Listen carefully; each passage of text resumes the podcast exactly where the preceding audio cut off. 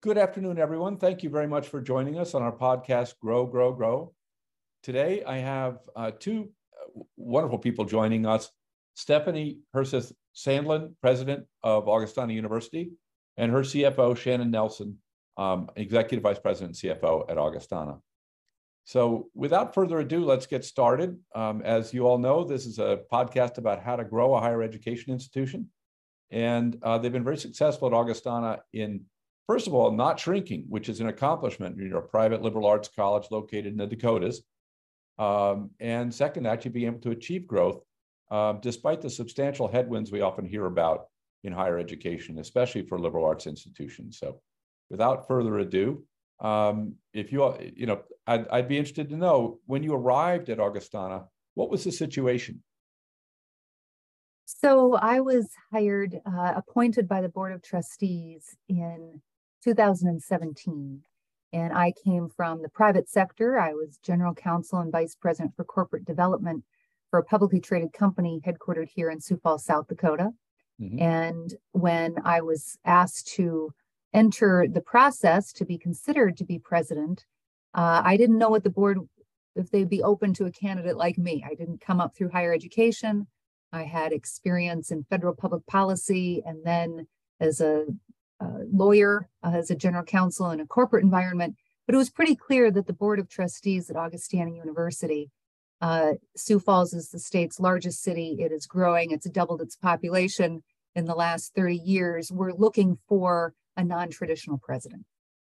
And I think that with my background uh, in a technology and manufacturing company where we were focused on growth, where we were focused on strategic investments, when we were focused on mergers and acquisitions, uh, as well as Shannan Nelson's background at a larger, in a larger university system at the University of Kansas, but also uh, having been in real estate development, private equity, you know, we both brought, you know, some diversified experience to the table in a way that I think a board of trustees, many of whom are business leaders themselves, recognized that the long term strategic positioning of Augustana University needed to be to grow, to be the asset to the city of Sioux Falls, to this growing region that it had always been, and what kind of investments uh, would it take to grow both the undergraduate and the graduate population, student population, and how to do that in innovative ways. And I think we were able to uh, surround ourselves with other people on the team, some from the Augustana University community, some from other institutions, some from outside of higher education, where we just got people to think differently about it. We got them to, when I came here, there was sort of a, a little bit of skepticism and scarcity, right? A skepticism about what the future looks like and scarcity because we had had an enrollment decline three years in a row and we were still feeling the effects of that at the undergraduate level.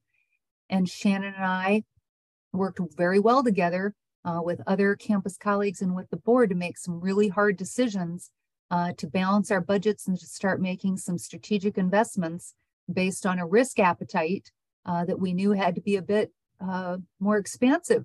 Uh, and we got the best ideas from across campus as well in hosting 18 different ideation sessions in the spring of 2018 that I facilitated, all of them, and got, and we capped the number in the group at 20. And it was to think out to 2030. Don't be bogged down in your current fiscal uh, annual budget. And don't be thinking about just next year. You really need to, I learned this at Raven, you know, in product development, market development, you got to be looking out five, seven, ten years to get people thinking differently about the future and what might be possible, building on our strengths, building on a foundation, but also talking about what maybe we should stop doing, right? Uh, that just wasn't having the same return on investment. And even using those terms was not something that was welcome by some audiences on campus, but yet uh, when we would speak about what differentiates us, both for the student's academic experience academic experience as well as the residential campus experience and the role of technology for all of us as the ground was shifting beneath our feet. I think people felt somewhat liberated to be dreaming out to 2030. Many of them have children or grandchildren who would possibly be in college in 2030. and could see how they were learning and what the K through 12 environment was informing. But again, a lot of us, either new to Augustana or within this community, um, bringing the business background to ask questions differently. And if our colleagues on campus couldn't answer why we do this the way we do, or why are we doing this very effectively, then we knew we had to go deeper. Uh, and there might be some opportunity there to make some change in terms of maturing process, um, budgeting, and investments to help make some of that work a bit easier as well. So you mentioned, sounds like you had a, a fair change out in management. What roles did you actually switch out? So when I went to a new president's institute in my first year, I was maybe uh, four or five months into my new role. And I was told by other current presidents or retired presidents that, you know, you have to dance with the team you inherit. And often you don't, it, it can take three to five years, right? For some of those people to adapt to your leadership style, or they might choose to retire or move on. You make mm. changes. Well, that to me seemed, um, I, I didn't think that that three to five years was going to work for me. But I also had the good fortune that a number of the vice presidents were looking to retire. They wanted to help ensure a smooth transition, uh, but three of them uh, were certainly looking to retire. And that allowed me to make more changes in the first 18 months of my first term as president than perhaps other presidents have had um, the ability to do. And I felt that the investment in search firms utilizing the same consultant that ran the search for the president. This person knew me. They had gotten to know Augustana. The board was very supportive. Some of the trustees were involved in the interviewing process when Shannan was in the, the candidate pool uh, for our CFO position. And our first search there, we tried to do on our own, and we we didn't settle. We knew we didn't find the right person, and mm-hmm. that's when we engaged the search firm. And we were really fortunate uh, that Shannan you know, and he can speak to that, why he would move from the University of Kansas and what he saw as the opportunity um, for growth here at Augustana. Interesting. So CFO was one of those changes. Yes. Um, any others? Yes. Uh, the vice president for advancement, uh, the vice president for student affairs, and I had an interim uh, vice president for academic affairs and that was who the faculty wanted me to focus on first. So we started a search, and I knew I might want to change the academic structure, and we can talk with you more about that. Um, that was something I, I was pretty clear would need to happen as we grew into this promise of what a university provides. Uh, as we had changed the name of the university in 2016, that we needed to reevaluate the academic structure. So we found Dr. Colin Irvin, who I know you've had a chance to talk right. with as well, and one of the things he was attracted to at Augustana was the fact that I was a non traditional president, um, that we had this academic reputation for excellence and rigor, that we were located in a growing city of Sioux Falls, and that we could maybe do things differently and be more innovative.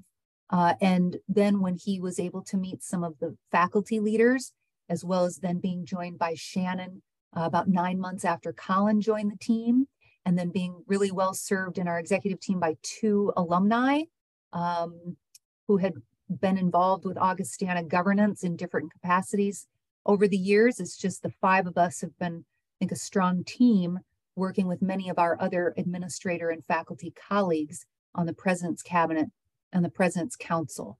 So mm-hmm. both Colin and Shannan joined after these ideation sessions, but the board by that time was willing to endorse a set of working goals, right? Aspirational goals for this longer strategic planning process. And then they came in to help kind of manage that, navigate the rocky waters of, of what that meant for some detractors in our campus community as well as our alumni base, really more along one or two areas uh, than the whole plan, because so many people have been involved in the ideation piece. And mm-hmm. we were very transparent. We made a lot of information available. We had town hall meetings. We we weren't hiding the ball, and it was an organic, ground up process, but informed by sort of my research my vision after I had taken, you know, the nine to 12 months to build really important context and relationships on campus. Well, and very much a vision of the future as well. Yes. Um, so, uh, Shannan, tell me a little bit about what happened on the financial side. Um, obviously, walked into an unbalanced budget and declining enrollment. Um, so most colleges hunker down in that situation and cut budgets and hope for the best. Uh, what did you do? Thanks, Bob. Um, so I think what attracted me to Augustana, like Stephanie pointed out, is when they were recruiting me to come here, the, the foundation of the strategic plan or the vision was in place and it was based upon growth. Again, it was based on growth, grow academic programs, grow and improve the infrastructure, grow and improve campus, uh, you know, grow enrollment. The the whole the whole piece of that was about growth. So um, Stephanie also mentioned the openness to innovation. So I think what I saw at Augustana is is our financial model was like a lot of universities, including the one I was at, where um, the fund the fund accounting structure is challenged, meaning depending on the year, it, it mm-hmm. depends on which fund you're needing to kind of pull from to help you get through that fiscal year or make it into the next year versus what I think are the two strengths of a university's financial model. One is you have to have an investment uh, component to your financial model. And that's what we mean by grow. What are we going to invest in to how are we going to grow? And the second piece of it is you have to leverage your, your existing revenue levers.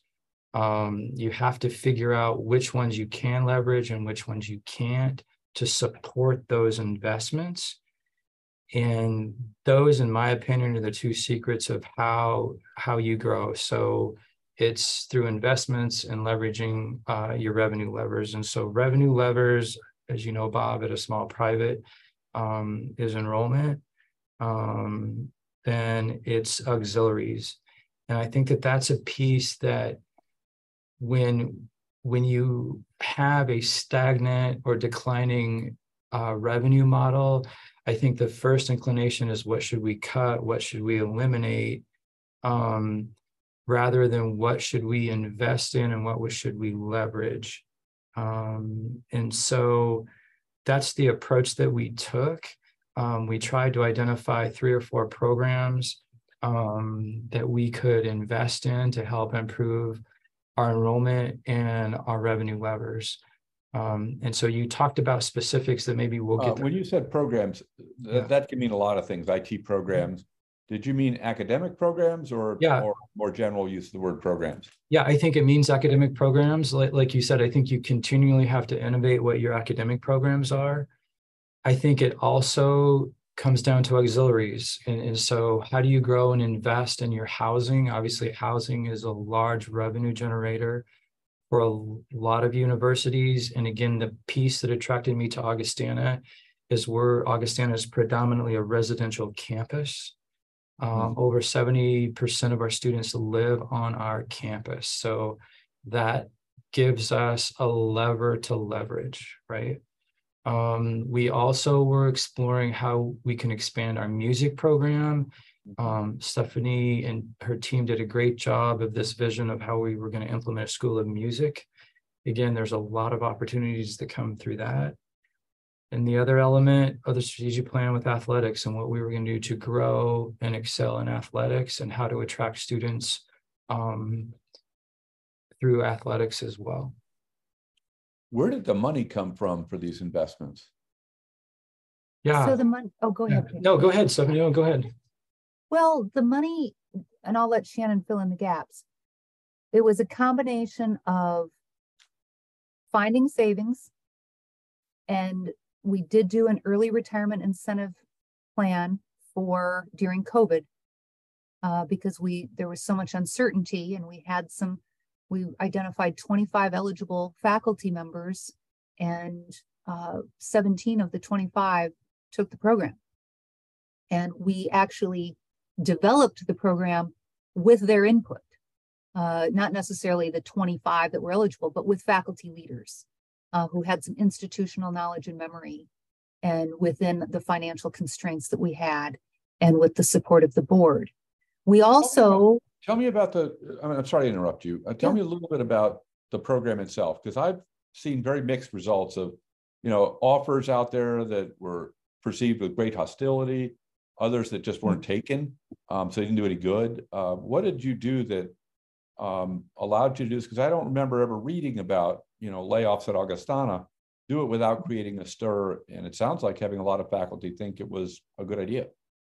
Uh, because we did a couple of things. We as I mentioned, you know, we we got input from faculty leaders who are closest to their faculty colleagues who were talking about this uncertainty during COVID and the pivot to online and what this might look like in the fall and what mattered most to them. And we knew that this was going to feel abrupt anyway because of the virtual nature of our lives in those early months of COVID. Mm-hmm. And so what we offered was a certain percentage of their base paid out over two years, they would be able to keep their office, right? That matters to, I mean, they want that this is a family, right? And that they would be able to keep their office for up to two years and that we would pay them at the full adjunct rate if they were to, if their department needed the coverage. So it was almost like they got to, it was a nice off ramp, one that they yeah. could see coming, that they felt they didn't have to make a sharp right turn to catch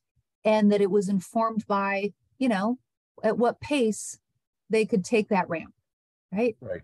And I think they they knew there was a lot of uncertainty for a lot of colleges and universities financially. And I think they felt that where we were and what they knew that it was a fair financial offer of what we could do. It wasn't um, overly generous, um, but it was fair. And mm-hmm. we got some feedback on what people thought would be fair. And where they knew our, our financial situation would be and the ongoing threats of, of COVID to undergraduate enrollment. Now, interesting. I've heard that almost identical offer actually at another institution as well, and uh, it worked there too. Okay. Uh, I think there's a graciousness to it. Yes. The separation from campus is not abrupt. Um, right. I can still teach. I, I still yes. have a presence. You know, I, many folks have worked there for 30 years, right? I mean, it's right. It's their life. And exactly. To, treated in a very corporate way, I think, um, you know, just doesn't doesn't work. Um, so, uh, and I think that's right, Bob, because it was me relying on faculty who'd been here a long time when we had done it before, what worked, what didn't, the conversations they were having, and how Colin and Shannan and I sort of built that, knowing we had the support of the board. And there was, I think you're right, the graciousness about it. And when we we didn't rush anybody we gave them plenty of time uh, to make a decision well into june ongoing discussions about it answering questions about what would this mean because i we continued to pay into their retirement um, maintain health insurance. All these pieces that mattered to them we made it easy. We anticipated what their needs would be. We vetted it. It was it was something that they knew we were trying to take care of them during a very uncertain time was something that was fair. And a number of them continued to teach. One came back full time um, and i and i made a point to have a virtual conversation with each of each of the 15 um, you know this is a relational place. It's and i right. think that's the benefit of a smaller private university you know while it can also create some some unique challenges when it's so relational when you you've got to put in the relational time. And when you do in an authentic way people trust that you're providing something that has been well thought through and like you say isn't necessarily imposing a corporate uh, tone and tenor to a caring campus environment and that's the that's the balance i've tried to strike given given my professional background but back in my 20s, I wanted to be a professor. I was hoping to be teaching. And so I always think to myself, how would I view this if I had been down that path and were teaching government right now? I'd be doing it a lot differently than I do as the president. Mm-hmm. Uh, and I need to to try to to understand and go deeper in that understanding as, as Shannan and I and others steward uh, the university. Mm-hmm. So, So there were um, the savings, right? And then we had, the board did agree to seed money, um, a one-time modest draw from the endowment to be seeding four different programs, two undergraduate uh, and two graduate, the master's and the doctorate. And then uh, based on pro formas that we showed, uh, so that they could be comfortable with that. And then we, through, I mean, we have very generous gifts and we rebranded kind of the annual fund scholarships to be impact scholarships as we learn more that many of our donors, their philanthropic approach isn't to endow funds. They want to have the greatest impact now. So to have another source of scholarship money that was fully expendable gave mm-hmm. another arrow in the quiver to our financial aid and admissions team. Yeah. What what I was going to say, Bob, when you say where did the money come from, is we we were going to go all in and win the scholarship game. Um, so we increased scholarships, we changed our scholarship model, and then as Stephanie said, again back to the fund accounting, we we reshuffled our approach a little bit to double the size of our funded scholarships, or what Stephanie's referring to as a funded scholarship. So um, it, that really, I think, is what boosted our jump in enrollment. Um, and obviously, when enrollment is 80% or 75% of your revenue, I, I think that's where you're making It's- your your yeah, it's hard to catch up with anything else. impact. Yeah. Um, and I, you know, the other thing I think about enrollment is so important is it it ripples through the community. It- it's not just a financial issue. It's empty seats in a classroom. It's a decline in the dialogue around that table as a result. Um, you know, there's a, the dining hall is not full. You know, we've all been to a party where nobody came. Um, that's a very, I think, a, a negative feeling on campus for everybody involved. So I, I, you know, as you know, I'm a big believer that you've got to pull the levers to grow. So what I heard was, it sounds like you effectively increased the level of scholarship, um, but funded it as well. Um, and That's that came through alumni giving. So I take it somebody was out there soliciting money. Um, how, how big a priority was that? And how much of your time did it take the two of you or whoever else was involved? I tell Stephanie it needs to be 150% of her time, but As you know, Bob, uh, college presidents do spend a lot of time raising money. Uh, from my public life, I had fundraising experience, um, and it's about cultivating relationship, knowing where the passion is, and making the ask, and not being shy about making the ask. And one of the things that we were blessed with is that uh, one of our trustees, who's been very generous, uh, he and his spouse um, made a sizable gift, a $3 million gift for impact scholarships to be allocated over two to three years. Now, this is someone who's a very sophisticated uh, businessman, uh, has grown his own company uh, manyfold, and understands that this decade is going to be very competitive. And for schools like ours, where we believe, given our strategy, given our financial outlook, given our support uh, and level of engagement from the alumni base and the community, that we have staying power. Not all small privates have the same kind of staying power. And so when you have that, we have to be really aggressive, really aggressive with these financial aid awards. And that $3 million gift really was sort of the thing that helped Shannan and the team kind of make some very strategic decisions about these scholarship structures and how those awards were being developed with the admissions and financial aid team and challenged other trustees and those in the alumni base to be investing in these impact scholarships. We have a new Women in Philanthropy program that we started two years ago. The focus is all impact scholarships. Um, we have targets year over year.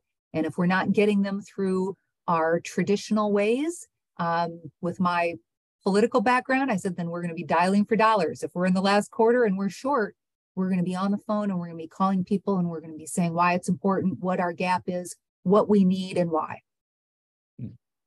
Yeah, it's uh, it's sad. I was talking to a college recently that um, went under, and they'd done a lot of good things on enrollment, uh, but they just didn't really cultivate the gifts that they needed, and uh, ultimately shuttered. So it is a critical dimension in a not-for-profit institution of any kind, but uh, especially in higher ed. now I also heard, just to be, make sure I heard it correctly, that the impact scholarships was not an endowed scholarship per se, where you put in a million dollars and you get four, you know, you use four and a half percent of that a year. Um, these were direct, you know, donations that then went straight to scholarships. That's correct. Interesting. So, and that's uh, when our development officers are meeting with our donors. It's a nice way to start the conversation of what's your what's your philosophy around philanthropy. You know, we have over 650 endowed funds by families and over generations that continue to build the corpus, continue to then generate more to serve more students. But younger alums or even older but have a different philosophy, they want the impact now. They kind of understand either the competitive environment or they just want the greatest number of students to benefit now.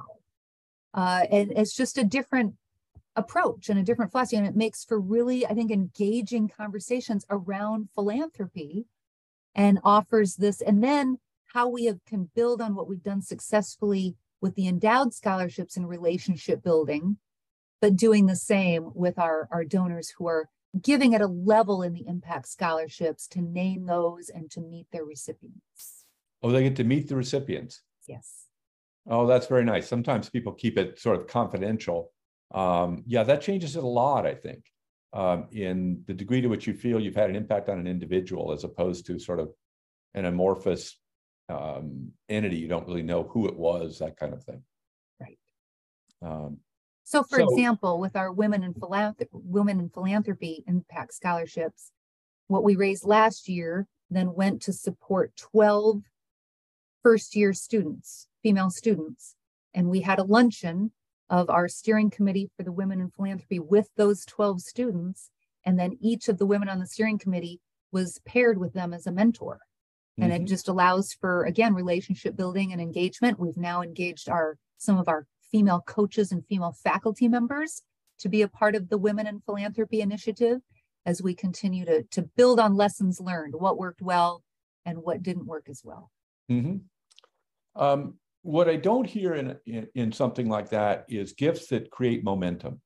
Um, in a sense, that's a that's a, a a, a, a cash donation that has an impact at a moment in time, um, but doesn't create what I would call a flywheel, doesn't build momentum um, to sustain revenue in future periods. Um, were there other, it, it, may not be philanthropy, but other kinds of things you did that, you know, kind of built a growth engine that that continued to generate new enrollment? Yeah. Shannan, do you want to speak? Yeah, Bob. So um, I, the the the approach we took with this, so um, so net tuition, you know, colleges and universities we often compare that net tuition number mm-hmm. um, as a financial barometer. And I think that that it's not necessarily a misnomer, but what it, but like you said, what is going into your net tuition, right? And so the financial model that we built here with growing scholar, scholarships, changing our fund accounting, is we were going to establish a net tuition model on scholarships where we tried to with our growth component of it, have three fourths of it be funded and one fourth of it or 25% of it unfunded. As we all know, we discount tuition and again, not auxiliaries, not housing, not dining, not any of the other components that are on campus that, that generate revenue or provide financial sustainability. So when we're investing 25 cents on a dollar to um, enroll a student, um, the ROI on that becomes very exponential, right? So as we've grown our enrollment, you know, 80 to 100 to 150 to whatever that student exponential is, and then whatever is on top of that for auxiliary, right? And so whether that's a $10,000 a year plan or a $15,000 a year plan, you start doing math at 80 to 100 students. Um, and then you start you start looking at then what that investment of a scholarship is in the student. And so, Bob, what, um, what we did is we ran through the statistics model or an NER model that universities have. What is that tipping point within a scholarship model that would get a student to enroll? And we found we determined what that number was. And then we took that 25 75 ratio and went for that number. And that's how we did it. Um, and that's how we and again you start doing that math and just for us that was 15 million dollars. You know it just that's the huge influx of stability um, and then that's a four and five year return off that one year right?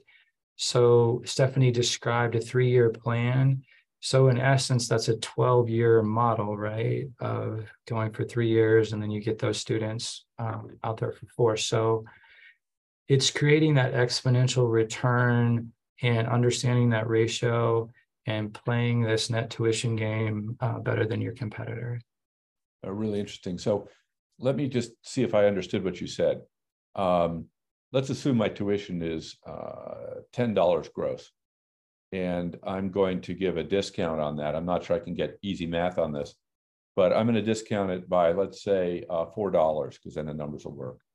I'm going to take $3 of that, um, and I'm going to get it from the impact grants. There you go. Um, I'm going to take a dollar and that's going to be recovered from, uh, well, that's going to come out of your expense structure or just Yep. net revenue. Exactly. So now I've got six dollars left.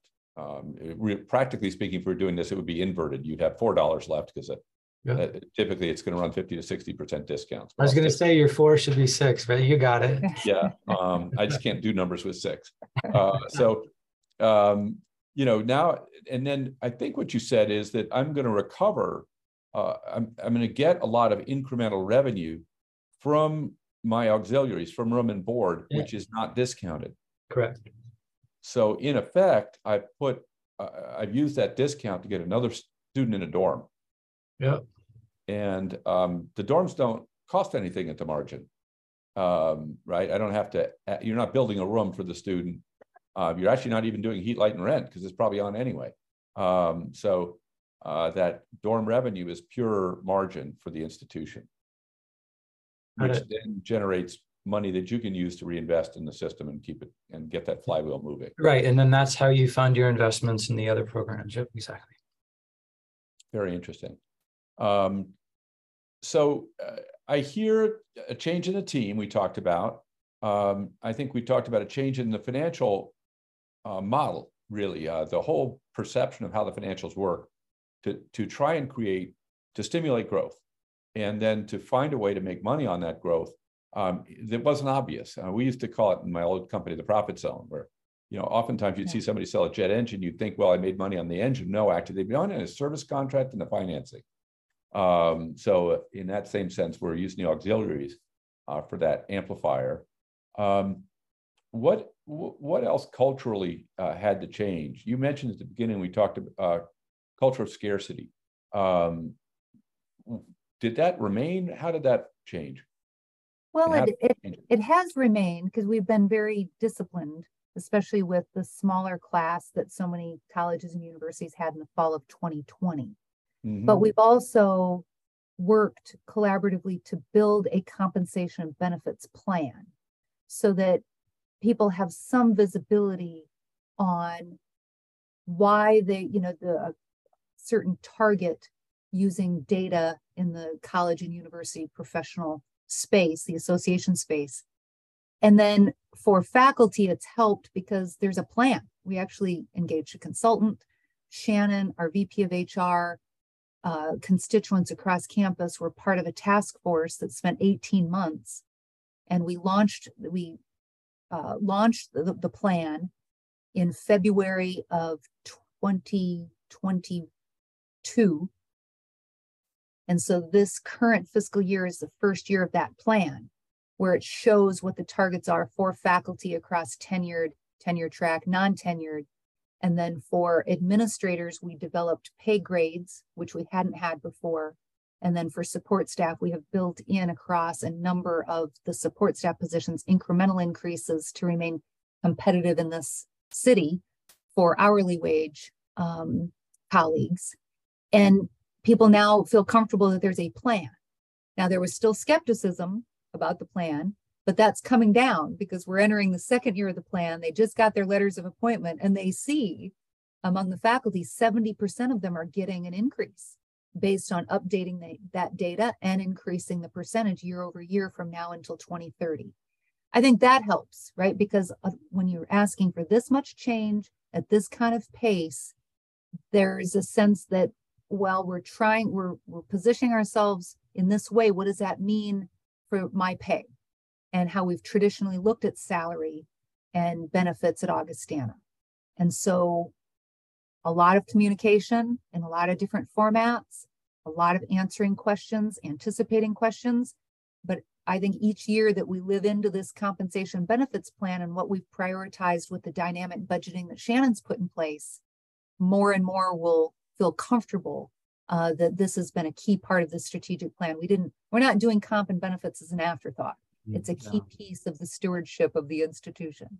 Mm-hmm. So, Bob, I think the the two elements that you have to have is you one um, when i was coming on board i asked stephanie what her appetite was for risks or taking risks you have to have a leadership team that's willing to take some risks but it has to be risks that you take in the number two point here in your plan um, it, you taking risk on the elements in your plan not outside the plan not outside the peripheral you can't get distracted or deviate from the plan so some of the programs we've tried we've stubbed our toe on some of them, but we've succeeded on more that, that we've not succeeded on, right? But, so you have to be willing, again, you have to be willing to take some risks on some of these investments and some of these growth. Um, and I just think from my private equity days, you some of them just aren't going to pan out. But to Stephanie's point, what faculty and staff will see is that what you've talked about with these risks in your plan, they see them come to fruition. They're seeing that everyone gets a chance to participate and try, and then you keep sticking to it. Um, and this compensation one has been a big piece for us that um, now for next year will be the second year in a row where the majority of faculty and staff receive increases. And so it's like, okay, you know, they can start to see it over time. And I think we would have seen it here sooner if it wouldn't have been for COVID. Yeah. Um, that definitely delayed us a bit. Yeah, that was no fun. Um, so let's see. Um, you mentioned it initially. Let's transition over to the, to the things you invested in to grow. You mentioned the impact scholarships. What else? We invested in interdisciplinary programs now, those didn't cost a lot of money, but when you have a provost and a registrar that are as talented as ours uh, and well respected by the faculty, they can navigate how to build these interdisciplinary programs based primarily on what faculty are currently offering, uh, with maybe some modest adjustments. We've had some real faculty champions who led the way, whether it's in our medical humanities and society minor, our environmental studies major, our brewing and fermentation minor. We have a new fintech major that has a, a major corporate gift behind it to support it. Um, the doctorate of physical therapy, we've invested a lot in, and our first cohort of students will be starting this June after three and a half years of development. That one we've had to be really patient on, and it has taken a toll on on our operating budgets. But but the faculty unanimously endorsed that program. They mm-hmm. saw that they were willing. All right. So let's go back to one of the reasons I don't like shrinking. Um, that had nothing to do with our our performance, by the way, which is great. Yeah. It's his performance in this yeah. case, but um, it, often those conversations are uh, go hand in hand with um, you know declining revenue, which is one of the reasons not to have that. So we we just began talking about uh, some new programs um, in the DPT launch, uh, three year investment. Um, have you seen any, have you started enrolling students in that yet? Yes. So this will be our first cohort starting in June. Our mm-hmm. target is 80 students, and we're confident we're going to hit the target. And we can talk about some of the academic programs, athletic programs, the student housing project in more detail. One of the things I do want to highlight, though, Bob, is, and, and Shannan can uh, elaborate on this, is I knew pretty early on, as I mentioned earlier in our conversation, that the academic structure needed to be revisited. Mm, yeah. And so by changing the structure from three academic divisions to a College of Arts and Sciences with those three divisions, but for schools. And changing the shared governance model to align with that new structure and investing in deans of the schools partnered with a senior director of corporate and community partnerships out of the advancement office we've really invested both you know in those positions uh, the salaries in those positions but also how they help leverage uh, opportunity for mm-hmm. growth right for program growth for technology integration for enrollment growth based on their leadership and ties to the community so tell me more um, i've got now i've got uh, I, am not sure I understand the structure. There's a College of Arts and Sciences. Yes. Yeah. It has the three traditional divisions that have been around for decades natural sciences, social sciences, and humanities.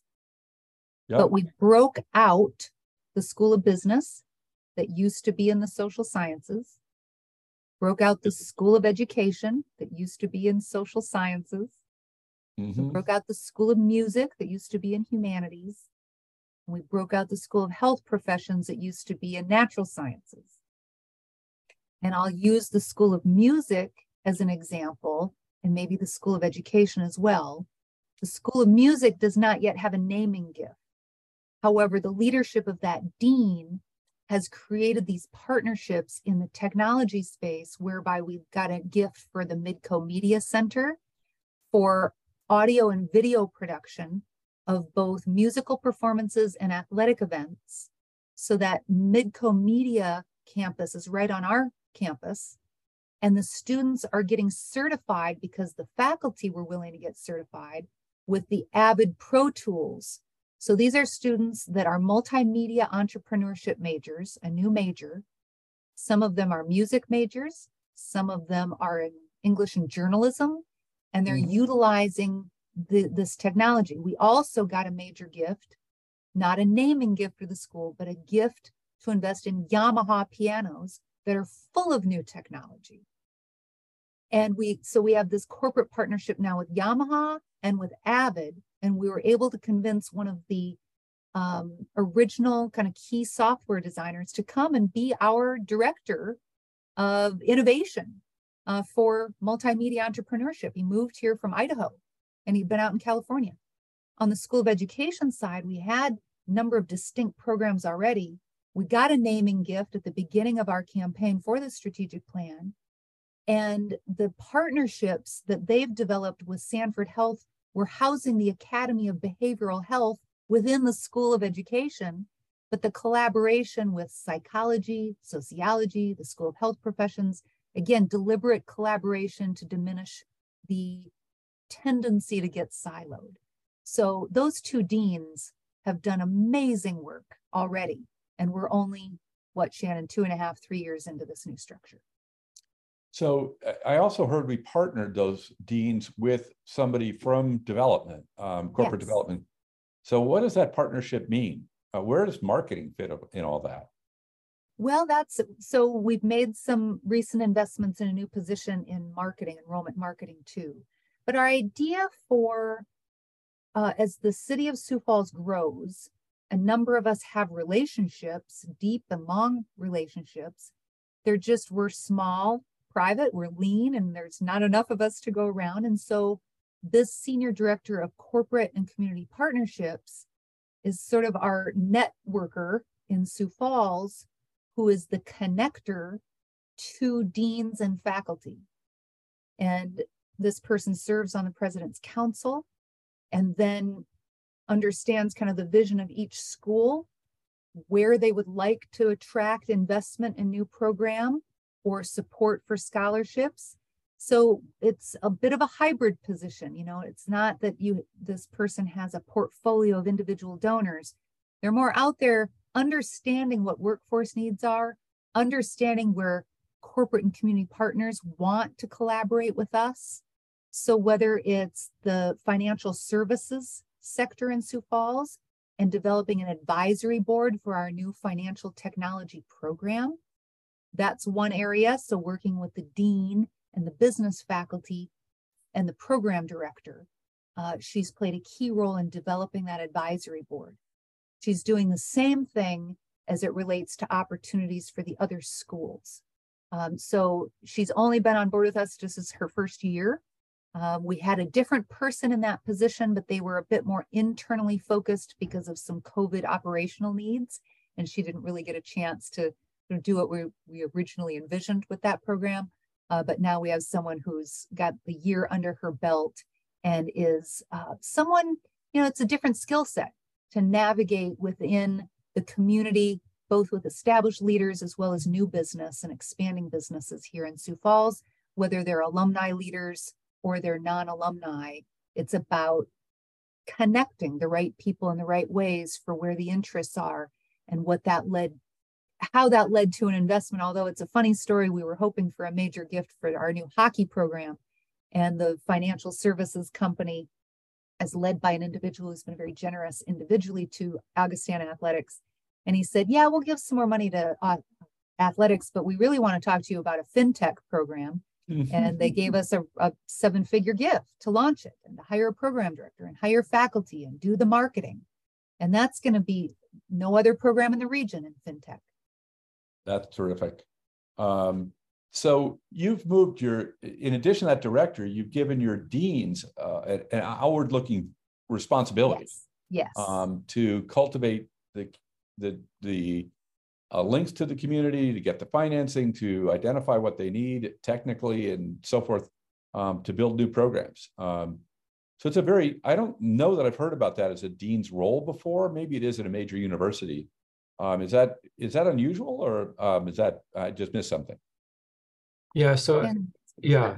So Bob, I think purposely, so you back to your question is what did we invest in? So I think investing in this academic model with a college and schools is mm-hmm. is similar to larger universities. And so it was purposefully it was for talent acquisition, um, you know, with here on our campus of retaining and attracting talent. Um, but it was also purposely so familiarity with students we're recruiting. So uh, here at Augustana and South Dakota, our two primary competitors are the two state schools. And I'm sure other colleges and universities across the country are in a similar situation. So as a student is being recruited at a state school in the school of business, school of nursing, et cetera, they hear the same language from our recruiters, but then we also get to talk about the flexibility that you have on a liberal art campus to still direct your academic experience. Um, so again, it's just a way of initially engaging in a conversation to a potential student that's familiar to what they're hearing from your major competitors. So again, the investment in this academic model was, as Stephanie is saying entrepreneurial investment, corporate, all that kind of thing, but it's also about attracting talent, retaining talent, and then always coming back to how how are we going to recruit more students. Great, that's very helpful. Um, other so you created the schools. Um, what other initiatives did you undertake to grow? Uh, we added programs. I hear you're going to have 80 new graduate students starting in the fall um, in one program. So let me see, that's probably a three-year program. Two, accelerated, accelerated oh, hybrid. That, yep. that actually I've heard is very effective in increasing recruiting, by the way. Yes. Um, that if you can do the same program in less time, uh, people will beat a path to your door, especially where it's a professional degree like that and they're taking time out for their working lives. So that'll be 160 students approximately in that program. Um, that's 10% of the entire enrollment at Augustana, isn't it?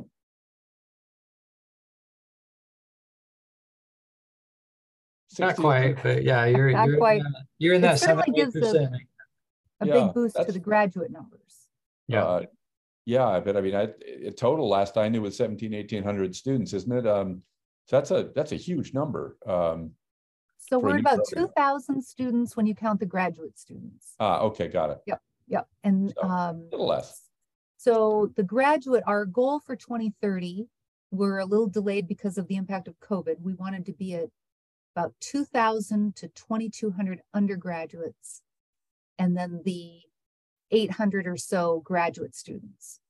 And it's programs like DPT that can have these larger cohorts that will help us get there. Do I think we can still get to three thousand by twenty thirty? Yes, but it's gonna be a stretch, right? I think the, the again, you get one small class, which we did in COVID, and it affects you four years. So That it's not a through. one year setback, it's a four year setback. Yeah, it's a mouth in the, uh, a mouse in the uh, condor, right? Instead of an elephant. Yes, Um, right, right. But we also, and, and Shannan can speak to our student housing project. We did the campus master plan in the middle of COVID, that spring of 2020. That was part of our strategic plan. You know, we didn't hit pause. So when our board approved the strategic plan in December of 2019, and we were moving to the provost model of a, of a leadership structure to go from what Dr. Irvin called the pontoon boat to the speedboat, right? To kind of match this academic structure and execute with excellence on the strategic plan. We were operationalizing phase one when COVID hit. And we had so many people across campus that were part of these four strategic steering planning, steering committees in the strategic planning that we asked many of them to go into operational planning for COVID. Right. Mm. So we had this nice set of just experienced colleagues in planning who did an outstanding job and we didn't have to hit pause. We'd simply made some pivots on our strategic plan. And the student housing project was one that Shannan masterfully guided us through, getting our credit rating uh, from S&P uh, the following January and having a successful bond sale at a favorable rate at the timing in that market, again, supported by Uh, the When Board of did you actually go to market? Did you get money at three percent? Oh, that is, that is a wonderful thing. Um, We got fortunate on the timing of that one. Yeah, Um, and you know, we we are recognizing what this city wants from us too and, and how we differentiate. We're finding the alignment between what helps us differentiate from a strategic standpoint and what can be really energizing for the community, either from a workforce standpoint mhm. or a quality of life standpoint. And that's where the hockey, the Division One hockey program comes in. Um, tell me about the Division One hockey program. So Shannan came from the University of Kansas, their national university, uh, Division One athletics in all sports. We set as an aspirational goal to transition to an all sports Division One program during this decade. But during COVID, we had to have a virtual site visit and we didn't get the invitation uh, from a more geographically close uh, Division One conference. We then looked at a different conference, kind of differently aligned, not as good a geographical fit, more of an emphasis on football. We weren't, weren't quite sure we could financially uh, achieve that. And it was just one of these things where we're just not satisfied, right? With Mhm. with treading water or hitting pause. It was what's the pivot? And the city of Sioux Falls has really grown in its youth hockey program. There's no collegiate hockey in the state of South Dakota. And it didn't compete with USD and SDSU, where there are a lot of donors to those all sports Division One conferences and big football and basketball programs. And so we had a key donor who we'd been cultivating for about three years, whether for academic program investment, for community impact investment, something that could be differentiated for him. And since athletics is the fourth pillar of our four programs, I put uh, hockey in front of him because I had had some intel from someone who knows him well that his two boys had played hockey. And he doesn't like to duplicate his gifts to fund similar things. And he knew that this would be great for the city that was so good to him, great for the whole state, and great for Augustana. And mm-hmm. we had a lead gift.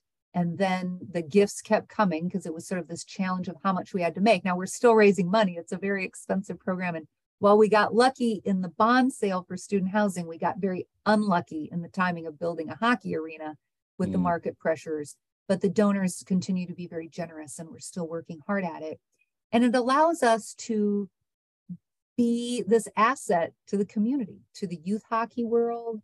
It's not something that we never expected Division One athletics to be some sort of magic bullet on enrollment. And to the extent that it has helped some schools when they make that transition in enrollment, that only lasts, you know, for two or three years. You can't count on it necessarily for longer periods of time. But what what it does do is it elevates our profile in the Mm. community, in the region, nationally, because there are only 62 men's ice hockey programs in the country. And we get to compete against Big Ten programs like Wisconsin We get to compete against Notre Dame.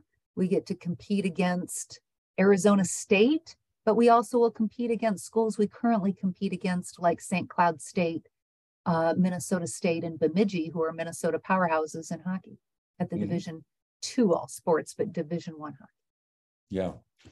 Well. And then we get this mater- beautiful new gem of a facility, right? So we get sort of the growth in something that's attracting lots of attention and can be used for rec services for other students, non-student athletes, and for the community to to come together. Well, do you get um, a lot of people from the community coming in to watch the games? We will. We think it's going to be the hottest ticket in town. We'll open in a different venue till Midco Arena is open. And we already have season ticket interest uh, that is more expansive than what we have capacity for. Uh, so it, it lets us um, set pricing pretty strategically. Uh, Mhm. Same for the suites. And again, how we can rent out, as Shannan pointed out, different auxiliary revenue in Right. rental of the facility throughout the year. Um, yeah, both my kids played hockey up into high school, so Very good. um, that was one of my sons aspired to be a pro hockey player, but um, it's pretty good, but not that good. yeah, yeah. Um, and then actually, Right. one of the guys that works for me um, got recruited uh, as a pro hockey player. Um, and, and skated for a little while, you know, in the develop in the in the junior league, uh, Yes. not the Canadian junior leagues, but the uh, farm team for the Bruins, I think. Oh, uh, okay. And it's a strike year, so I was very fortunate. The big boys came down to uh, the the lower level, and um, Pete had to hang up his skates um, during the strike. So came Oh, he came to me um, 10 years ago still still here one of the top couple guys in the company so um, well, Shannan and I are baseball people, but we we like what hockey does to again elevate our profile and bring in donors who had never given to Augustana before.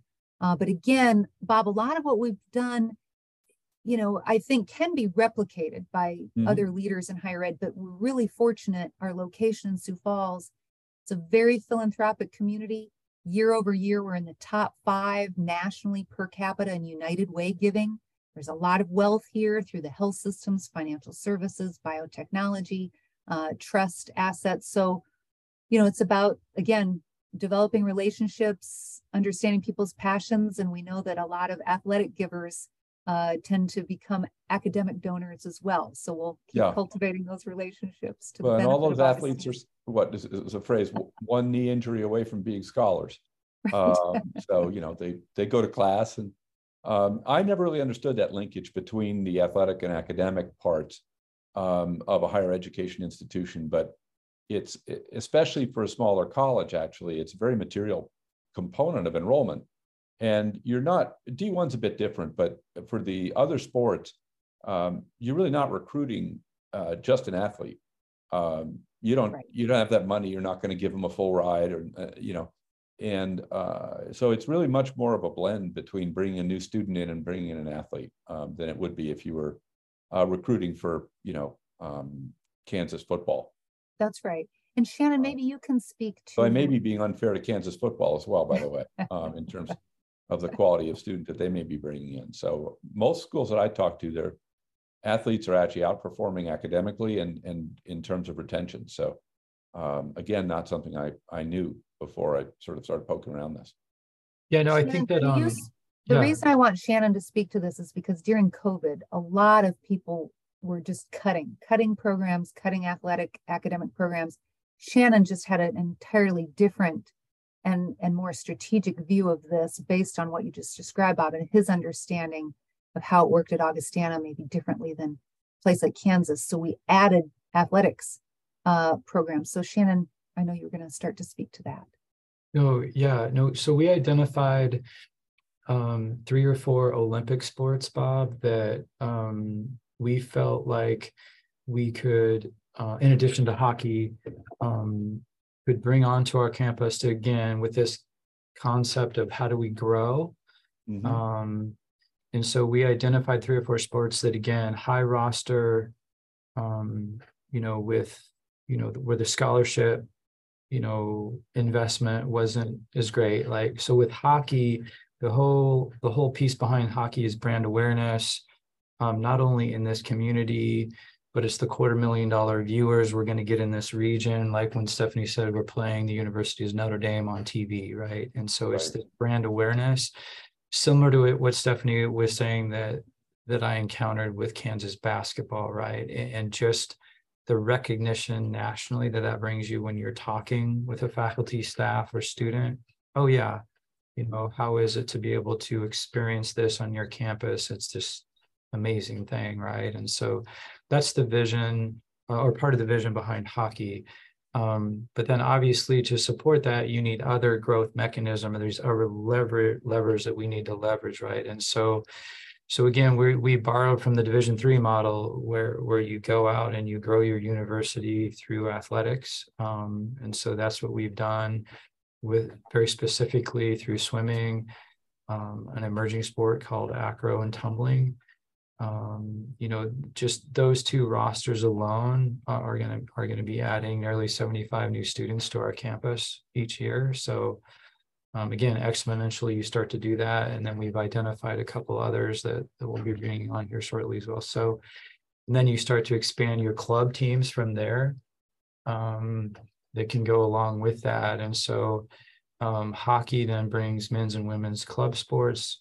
Um, and so again, just the visibility that's creating along with leveraging these other programs, which then allows you to improve your strength and conditioning program, your nutritional programs, and these other things that you bolt on to the academic experience that then these athletes are telling their friends and their families um, of furthering furthering our advantage in the community and, and competing here regionally. Uh, yeah, there's a lot of self-reinforcing things that happen around sports, both directions. Um, yep. You know, and uh, once you get a good team, your odds of having a good team the next year are dramatically different because your recruiting changes, um, and all that sort of thing. You know, yeah. and, and, the word, and I do think it has an impact on the community, not necessarily just one sport, but um, having people who are participating in something feel part of a group, as well as the people who come to watch. Um, it's fun and um, it is a community activity. So I don't want to overemphasize it though, because it doesn't. I mean, that is a component of what you've done, um, but you've you've launched more programs, academic programs, than sports teams, yes. Um, and it sounds like one of those alone is going to be bigger than most of your sports combined um, in DPT. Great program, by the way. Um, any other programs that you've launched that have been inordinate, unusually successful? I don't know about unusually successful, but we we brought back the Augustana marching band. Um, oh, and, and so again, this this splash with our school of music, um, you know, you, you're you're looking for very a very talented musician in your school of music, and Stephanie can speak to you all about that. With a marching band, if you can bang a drum or blow a tuba, um, you know, again, it's just another scholarship opportunity to recruit a student and you want to talk about roster size in a program of 140 to 150 students um, and again for minimal investment um, of equipment that you didn't already have or that's in a case in a closet somewhere. Right you don't need a you don't need a high-end steinway for for yeah. a player. So so other than storage um, just another program another auxiliary um, another scholarship opportunity that, again, the the investment in our academic structure spurred an innovative thought around another lever uh, we could pull. I can't say I'm a big fan of bands. Uh, the Harvard band used to work warm up outside my dorm room on Saturday morning. um, so my freshman year, um, we used to make a habit of throwing water balloons at them. Um, so uh, you know, it's the closest I ever came to getting thrown out of school, actually. Uh oh. Uh oh. So, that yeah. hurt the instruments. it, we were a low story. There was no danger involved, but somehow people didn't appreciate it. So I think we mentioned a few of the other new uh, programs. Social work, both bachelor's and master's, we're bringing back a social mm-hmm. work program around this integrated behavioral health strategy again, leveraging our strategic partnership with Sanford Health and mm-hmm. our relationships with the Sioux Falls School District for what some of those certificate programs might be, as well as a master's in counseling. Um, I would say that the And the environmental studies program has a lot of majors. This is a generation that is attracted to um, environmental sustainability initiatives. And it is actually one of our philosophy professors who spearheaded uh, the development of this major and minor based on a grant that we received in 2017. And he has just collaborated with so many other faculty, as well as a lot of community partners. Often the students with the ideas leading the way in developing our outdoor classroom, which we've now developed another one They've asked Dr. O'Hara and the students to partner in the local K through 12 schools to, you know, build kind of these outdoor classrooms modeled on what we did. Uh, so that one, in terms of number of majors, grew pretty quickly. Um, Shannan, the multimedia entrepreneurship major, I know, grew pretty quickly. Yeah. So one of the things I found interesting in School of Music is um, you didn't go after orchestral music. Um, and I, have looked at the economics of music uh, too many times. Normally, it's a it's it's financially disaster is too strong a term, but it's close. You know, the revenues and costs don't line up because you've got a lot of individual instruction, and it's kind of the nature of the beast. And colleges end up limiting it. So I can't afford to invest this much in my music program, and then I got to stop. Um, so eh, what I heard in this is actually by bringing in a different kind of music course in, in major in production. Now all of a sudden, I'm out of that um, th- th- those boundaries that create the financial problems around music. Mm-hmm. Um, so it becomes, you know, both attractive to students who, you know, know they're never going to play in a symphony orchestra but want to be around music uh, to go down the production side. Colin and I chatted about this at one point, and it was it just very interesting. The other problem, of course, with music is there are no jobs if you're a musician um, to speak of, and, and they don't pay well music production is a whole different kettle of fish. So uh, very interesting. Tell me, what what are you teaching in that program at this point? And and what does the enrollment look like? How much that's a new program a few years ago, right? I think uh, we're in the third year of that program, correct, Shannan? Yeah, we've we originally started out with only having 12 seats. We've expanded to 18 for this coming year, Bob. Mm-hmm. 12 new students or 12 students enrolled total? Um, total, yeah. So it's um, oh, I'm sorry, each year, yeah. So we we can have a cohort of now 18 a year.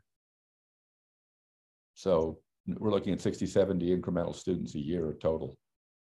Um, actually, a little bit more than that. Um, I think. And they're it. taking some business courses, you know, an entrepreneurship yeah. course. Um, I don't have the full listing, Shannan. You might be able to pull it up, but the, there's that's what we like about it's not just housed within one school. You know, mm-hmm. it, it's the uh, concentric circles here of, of what those students are getting exposed to so that they can, you know, make money if they choose.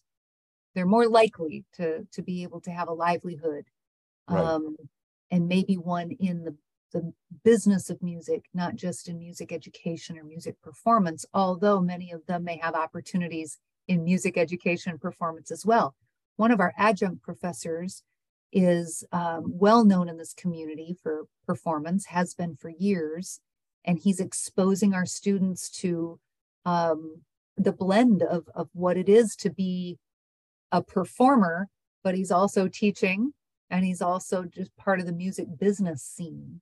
Mm-hmm. And you know they're taking these courses too then with these Avid Pro tools, mm-hmm. uh, so, so the they can get pretty. key part. Yeah, yeah, that's right.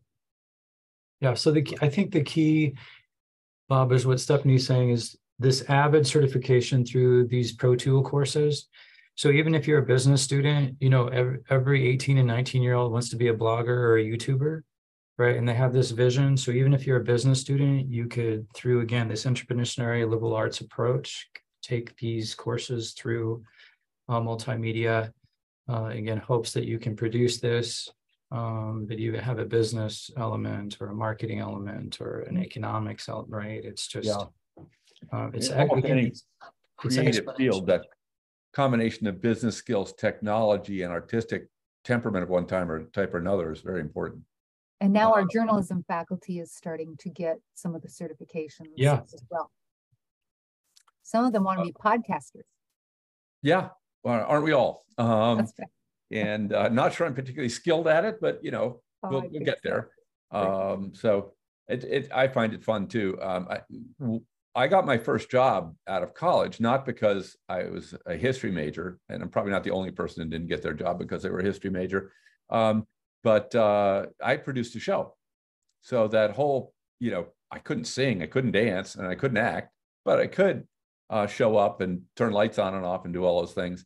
Um, so, you know, that turned out to be very instrumental for me. It was a, a completely volunteer activity at the school I went to, but that idea of as a student having the opportunity to produce, uh, to create something, I think is very exciting too. And now we're doing this for middle school students and high school students through the summer experience, the Mm, Experience Augustana Summer Activities. And that's been funded through donors through the Promising Futures Fund for lower income students who wouldn't be able to attend camp if it weren't free for them. And they're getting exposed uh, to these uh, technologies and their opportunity to acquire some of those skills, which we then hope, you know, they'll that gives them a different type of pathway uh, Right. to us throughout high school, and we hope then uh, choosing us. So Uh, it's a recruiting mechanism as well as a good ad Yes. deed for the community, That's right. um, especially in the minority communities. That's, that's terrific. Yeah. Um, so anything else, um, in terms of growth strategies that you've pursued?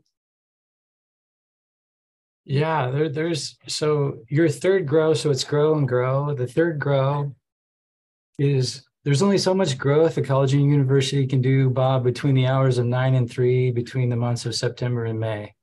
Mm, So this is my next, my next challenge that my president is signed up to take a risk with me on is how do we get more out of summers? How do we get more out of evenings? How do we?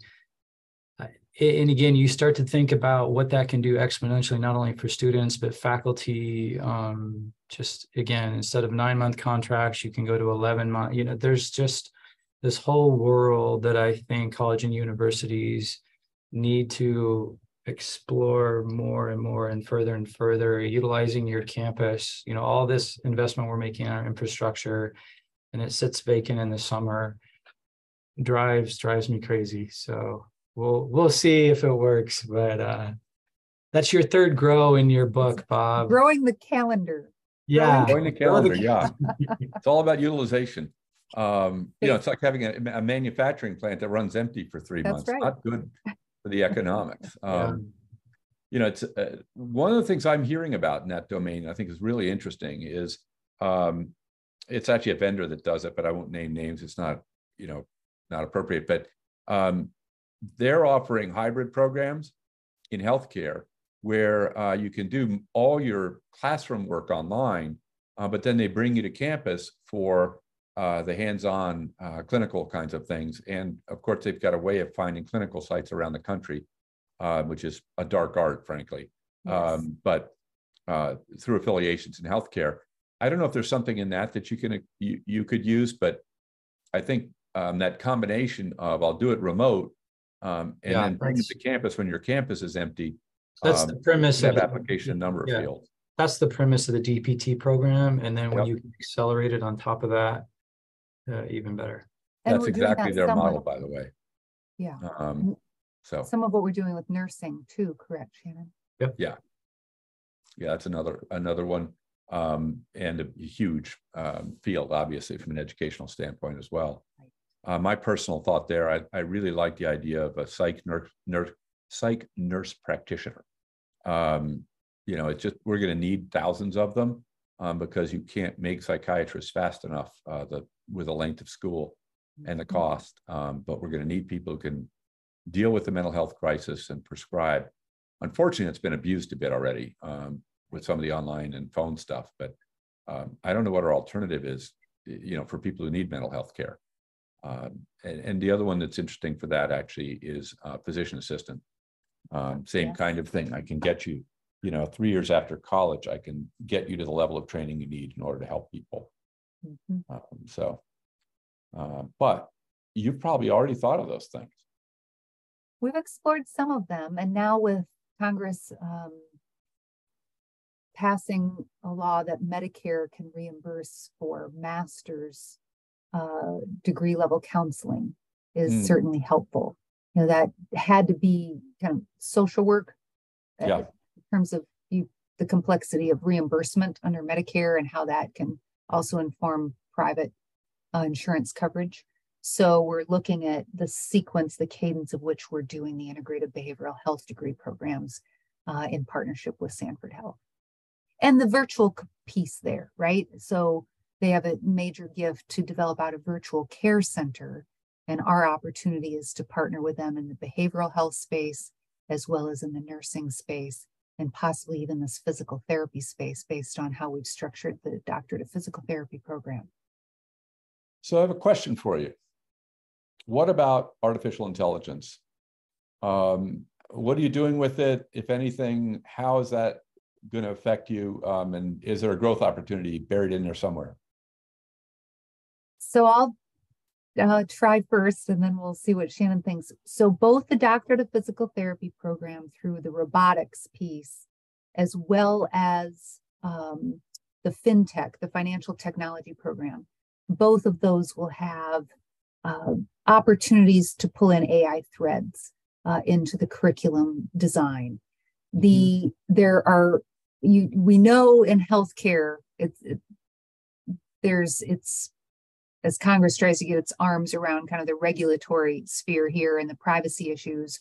But there's a lot of promise there uh, as it relates to the healthcare space and maybe even the behavioral healthcare space. I don't know.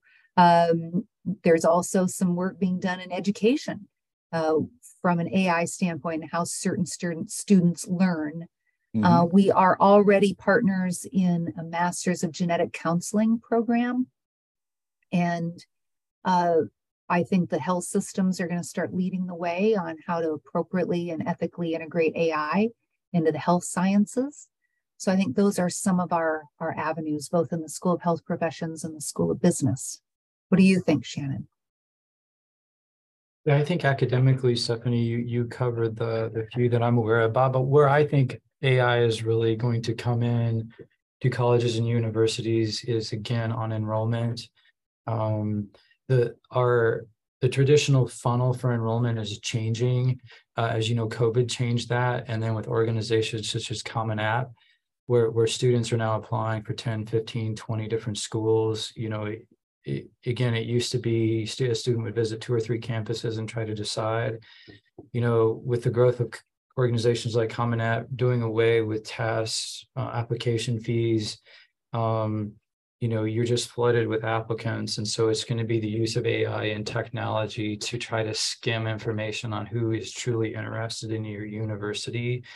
And then now with the changing of FAFSA and the test taking centers to where that information potentially isn't going to be readily available as all as well is I think who can figure out AI and technology um, to replace these elements um, that of how the whole enrollment and admissions process, in my opinion, is going to take a left or right turn here in the next two to three years. Yeah, I think that's probably right. There are lots of other applications on the infrastructure side too. Um, one of the things we're experimenting with, just as an example, is uh, I can now give numbers that would normally be in a you know a numerical report, a graph, or a chart, or something like that, and have um, ChatGPT will actually give you back a nice written summary of what those numbers say, um, which is a big help. You know, especially if you have to write reports around those, but also if you're more of a reader and less of a numbers person to give you something that's more digestible. So I know we'll be doing that over the next, Mhm. I don't know, 12 months or so. But it, I don't know if you've read about what UCF is doing. Um, but I think they're pretty cutting edge on this now. They've actually, they got a big donor. Um, Yeah, I think I did they just was there something in the Chronicle or something? I feel like I just saw something. from- Central Central Florida. yeah, University of Yeah. Central Florida. Uh, uh, They, their donor was one of the founders at NVIDIA, I think, which is Oh. the big chip maker for, you know, uh, AI chips. So, uh, but he required that they infuse AI throughout the entire curriculum. And one of the things I'd be thoughtful about is there's a tendency to think of AI in the computer science area. And, it- and there is obviously a huge role there, but that's going to be more on the development of AI tools and, and implementation of AI systems. But there's a whole other layer to this, which is the use of AI. Um, and I think there's a whole discipline to be created around um, applied this um, artificial intelligence. How do I use it to do Yes. whatever I want to do? Um, whether it's write an English paper, do Yeah. research, um, write a marketing material, um, analyze something, uh, you know, that I think is much more accessible uh, to the average mortal and almost universal in its applications. Um, and figuring out how to ride this horse is Yes. a whole other discipline from figuring out how to feed the horse and do the other things that you know and how to make a horse, if you will. Um, that's a different. That's that's pretty heavy science. Um, but I think a lot of us could learn about how to ride the horse more effectively. Right. I think that's a good point. We have an English professor who, uh, and you know, we've got a younger faculty, which I think is also to our strategic advantage in terms of their familiarity with the Mhm. tools or willingness to kind of do exactly what you're describing, right? Maybe not feel quite as threatened by it versus how do we integrate this into our teaching and learning? And she's really through our Center for Excellence in Teaching and Scholarship, when the chat GPT things came out, I think that's a good idea, Bob, of how across disciplines as it emerges, how we prepare our students to use it, but also to be reflective on how they're using it, right? And that's some of what how we're integrating e-portfolios in a way to to think about even some of the ethical questions uh, around it. I, I, I, you're right. Versus some of the the institutions different from us that will be on the cutting edge of developing it.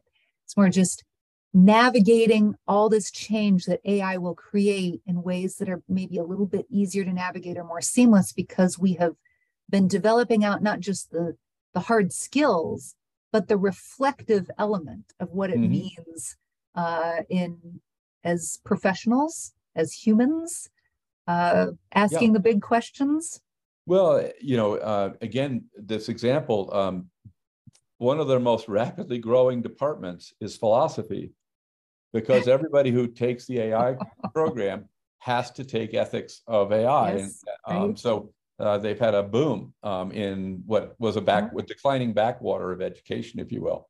Um, That's By the way, great. not not one I endorse as, as being declining. I think there's lots to be learned Yeah. in these areas, Right. but um, so uh, you know, I think there's a lot there. I think it's very attractive for people too, just in terms of growth, um, and almost at any level. Um, you know, one of the things I heard, for example, is they'd have students uh, go in and and the writing assignment was not to write. It, it I think it I can't remember what course it was. They actually had the students get ChatGPT to write, and then they critiqued its yes essay. yes that's Um, what this professor's yep is Yeah, trying to and so that's a exactly very, you know, how do I? And by the way, then how do I get it to do better? right Um, it is spooky, by the way, when you give a computer the exact same instructions and it gives you back a different answer every time. Hmm. Um, I- that I did not expect when we were doing this experiment, running our numbers through and generating reports. Um, you couldn't tell how long it would be.